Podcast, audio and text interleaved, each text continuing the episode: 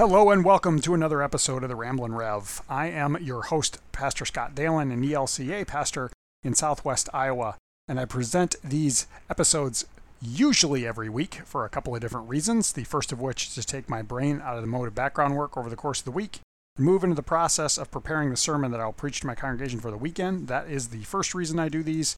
And the second is to allow you, the listener, who have graciously given of your time to come by and listen to me ramble to gain some different insight into the assigned text for the week. So that is why I do these. My apologies here over the course of the last couple of weeks. I have been strangely absent in terms of new episodes. Uh, it's been an oddball couple of weeks with social distancing and life here in isolation and remote work and et cetera, et cetera, et cetera in the time of the coronavirus. Uh, in preparation for last week, I did not actually produce a, a new episode, which you may have noticed, though the sermon itself did come out in the uh, podcast feed. This week, also being Holy Week, I've been a little bit lax as well. Now, ordinarily, I would have produced a video in preparation for Maundy, Thursday, which, as I'm recording this, was last night. That, of course, makes today, recording day, Good Friday, as I am sitting down to do this one and produce this episode in uh, advance of Easter Sunday, which is coming up in a couple of days. That being said,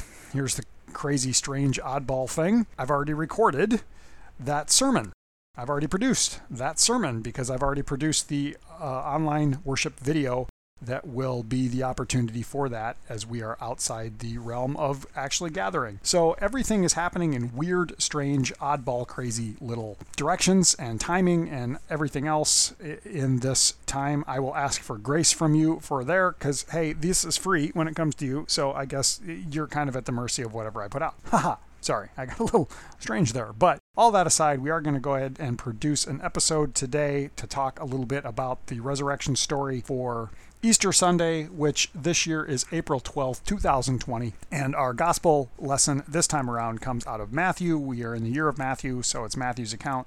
Matthew 28, verses 1 through 10. So I'm going to go ahead and read it now, and then we will get into it. After the Sabbath, as the first day of the week was dawning, Mary Magdalene and the other Mary went to see the tomb. And suddenly there was a great earthquake, for an angel of the Lord descending from heaven came and rolled back the stone and sat on it. His appearance was like lightning, and his clothing as white as snow. For fear of him, the guards shook and became like dead men. But the angel said to the women, Do not be afraid. I know that you are looking for Jesus who was crucified. He is not here, for he has been raised, as he said. Come, see the place where he lay. Then go quickly and tell his disciples, He has been raised from the dead, and indeed he is going ahead of you to Galilee. There you will see him. This is my message for you. So they left the tomb quickly with fear and great joy and ran to tell his disciples. Suddenly Jesus met them and said, Greetings. And they came to him, took hold of his feet, and worshipped him. Then Jesus said to them, Do not be afraid. Go and tell my brothers to go to Galilee, and there they will see me. All right, so that is the reading. That is the story of the resurrection of Jesus. So, where are we at? Setting is important. Timing is important. People are important. Mood is important. Context is important. All of these things are important. If you're familiar with the Easter story, you know that is the first day of the week. It is dawn on Sunday. Why dawn on Sunday are these women going to the tomb to anoint the body of Jesus?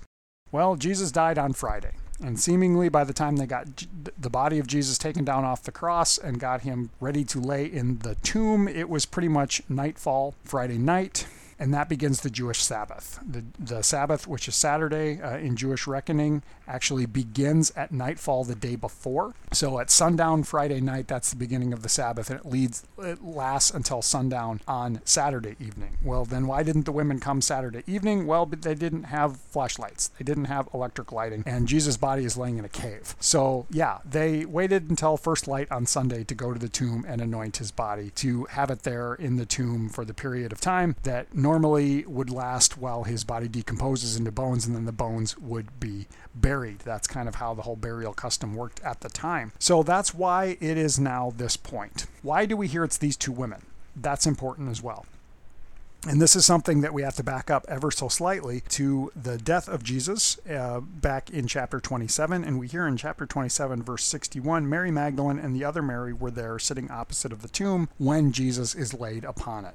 The women have been witnesses to his death on the cross. When all the disciples and everybody else fled, the women stayed. They watched as his body was taken down. They watched as his body was laid in the tomb here. And that is important because as we come in, they are witnesses to where he was. And then if we catch the uh, general command of the angel. First thing the angel says is, Do not be afraid. But then he says, I know you're looking for Jesus who was crucified. He is not here. He has been raised, as he said. And then the, the angel says to them, Come and look at the place where they lay. He, he was here. You saw him. They were witnesses. They were both named in chapter 27, and then they are named here right away as they're going to the tomb. This is all really, really important as we consider all of this items coming together to see what is up with the women. Why are they named? Why is this command what it is? Why all this word to not be afraid? And that's really kind of the sensibility that I'm thinking about in terms of this overarching Easter message. Now, the tomb is empty. That's just a given. Jesus is raised. That's just a given. That's what we celebrate on Easter, and we know it. But what seems to be very prominent, very pressing for me this time is the sense what the women begin and then what happens. So we can imagine as they're going to the tomb, they're probably pretty somber. Their friend has died, their rabbi, their master, the, the man that they followed, this person that they loved, has died. All of their hopes have died with it, and they're going to give one final act. But I imagine that they are sad, that they are mourning, that they are not in a happy mood as they're going to the tomb. And then lo and behold, this amazing event happened. This divine being, this angel, comes out of heaven, rolls the stone back, sits on it, starts talking to him, tells him, hey, don't be afraid, because I can only imagine how freaky that was for him. And then gives them the, this command You're looking for the man who was dead. He's not here. Come and look. And then when they see that, then he says, Go and tell his disciples he has been raised. He has gone on to Galilee. There they'll find him. So tell them to go to Galilee. They're given a command. They're given this message that, that Jesus is raised, and then this command to go and tell about it. The women are the first evangelists. The women are the first ones to carry the message of the risen Lord, the resurrected Lord. And that's pretty important to take note of. But it's in the going and doing it to go and follow the command to proclaim this good news that they actually encounter the risen Lord. And I think that in itself, it's important for us that we find that as well, that we find the Lord as we go to proclaim the Lord. uh, that's that's important. But our experience speaks into that as well. But then Jesus confirms the same message. They come to him, they worship him, and he says, he greets them and then he says, Go and tell my brothers the same thing. Gives them kind of the same command. And he also says the same thing do not be afraid.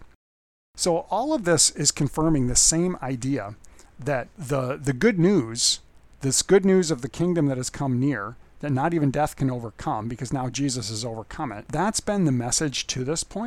And now his resurrection is confirmation of that. And the divine being, the angel, which, by the way, angel comes from the Greek word angelos, which means messenger. This messenger comes and gives the message and the command to the women. They confirm it through their own experience, their own witness to where he, the dead body was, and now the dead body is not. And then in the going to tell that, they encounter the risen Lord. And this command is given to humanity. It's given to humans, humanity. We're part of humanity. We receive it as well. We receive it, and we too are called to go and proclaim it. The tomb is empty. Jesus is risen. All of this stuff is going on. This is all happening. And then we're called to proclaim, and the, and the, the risen Lord is out in the world. Now, that's kind of the overarching message that came into the, the sermon that I've already done.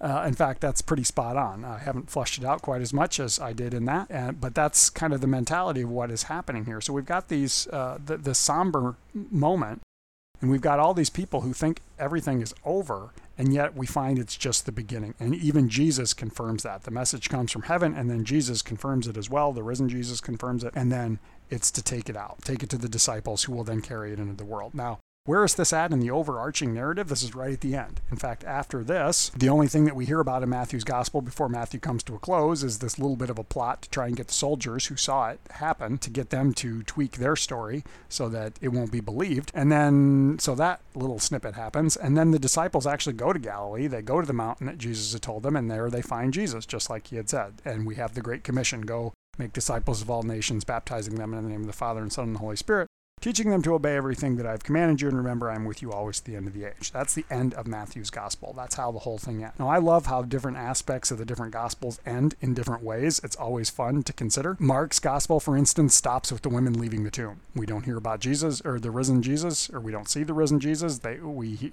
we don't hear about what happens after that, only that they run away afraid. Matthew takes it on farther, Luke takes it on farther as well, John is different as well. So all of these different aspects are, are, are present, uh, these different perspectives of the story. And yet, one thing remains is that Jesus is raised. He is no longer there in the place of the dead, whether they encounter the risen Jesus or not. He's not there. And the other thing that's always the same, that's always important, is who is present. Because even though the grouping is a little bit different, sometimes it's here it's two two of the women named Mary. In other accounts, there's more women. In other accounts, there's only one woman. But it's always it's always the woman, either one or many, that receive this message. And even though I'm not talking about this in the sermon itself, I think that's important uh, for us to remember that the first, the first people tasked with proclaiming the risen Jesus, which is the gospel, proclaiming the gospel. You might as well call them a pastor because pastors are tasked with doing that, are women. And so this, I'm going to get political for a second.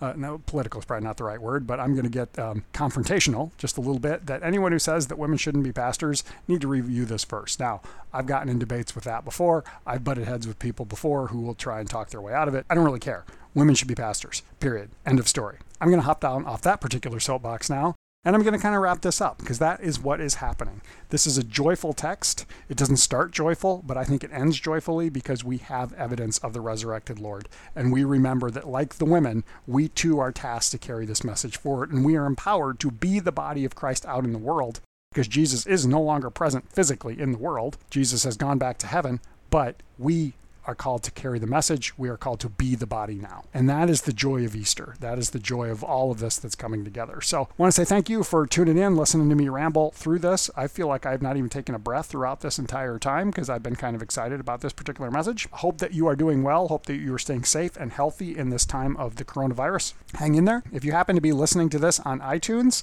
you can give a rating and review. That would be spectacular. Always helpful for the overarching uh, activity of putting this in front of other to uh, be able to access it as well. So if you are willing to do that, that would be great. Otherwise, I hope you have a blessed week.